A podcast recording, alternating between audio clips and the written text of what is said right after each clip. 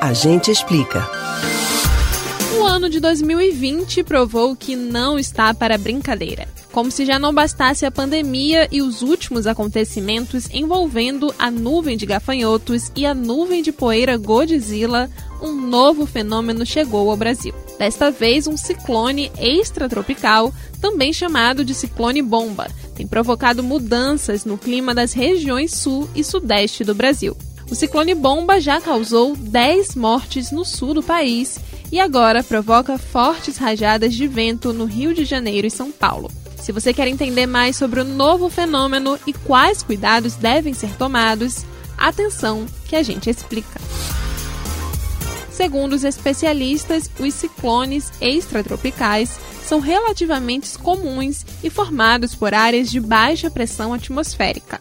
O fenômeno é caracterizado por fortes tempestades e ventos que faz parte de uma família maior de outros fenômenos meteorológicos, a família dos ciclones. Os lugares atingidos costumam enfrentar chuvas fortes, queda drástica nas temperaturas ventos de mais de 100 km por hora e até neve.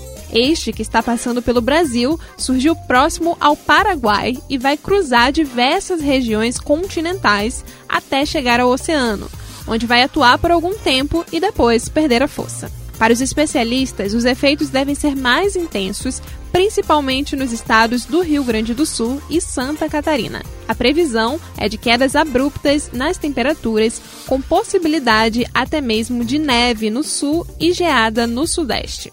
A Marinha emitiu um comunicado para alertar que a região sul deve ter mar agitado e ondas de até 7 metros nas próximas horas.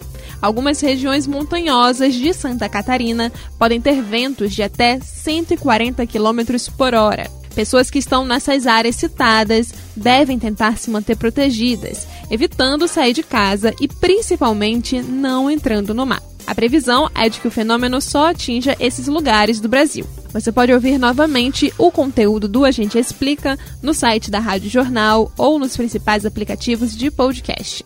Spotify, Google e Apple Podcasts.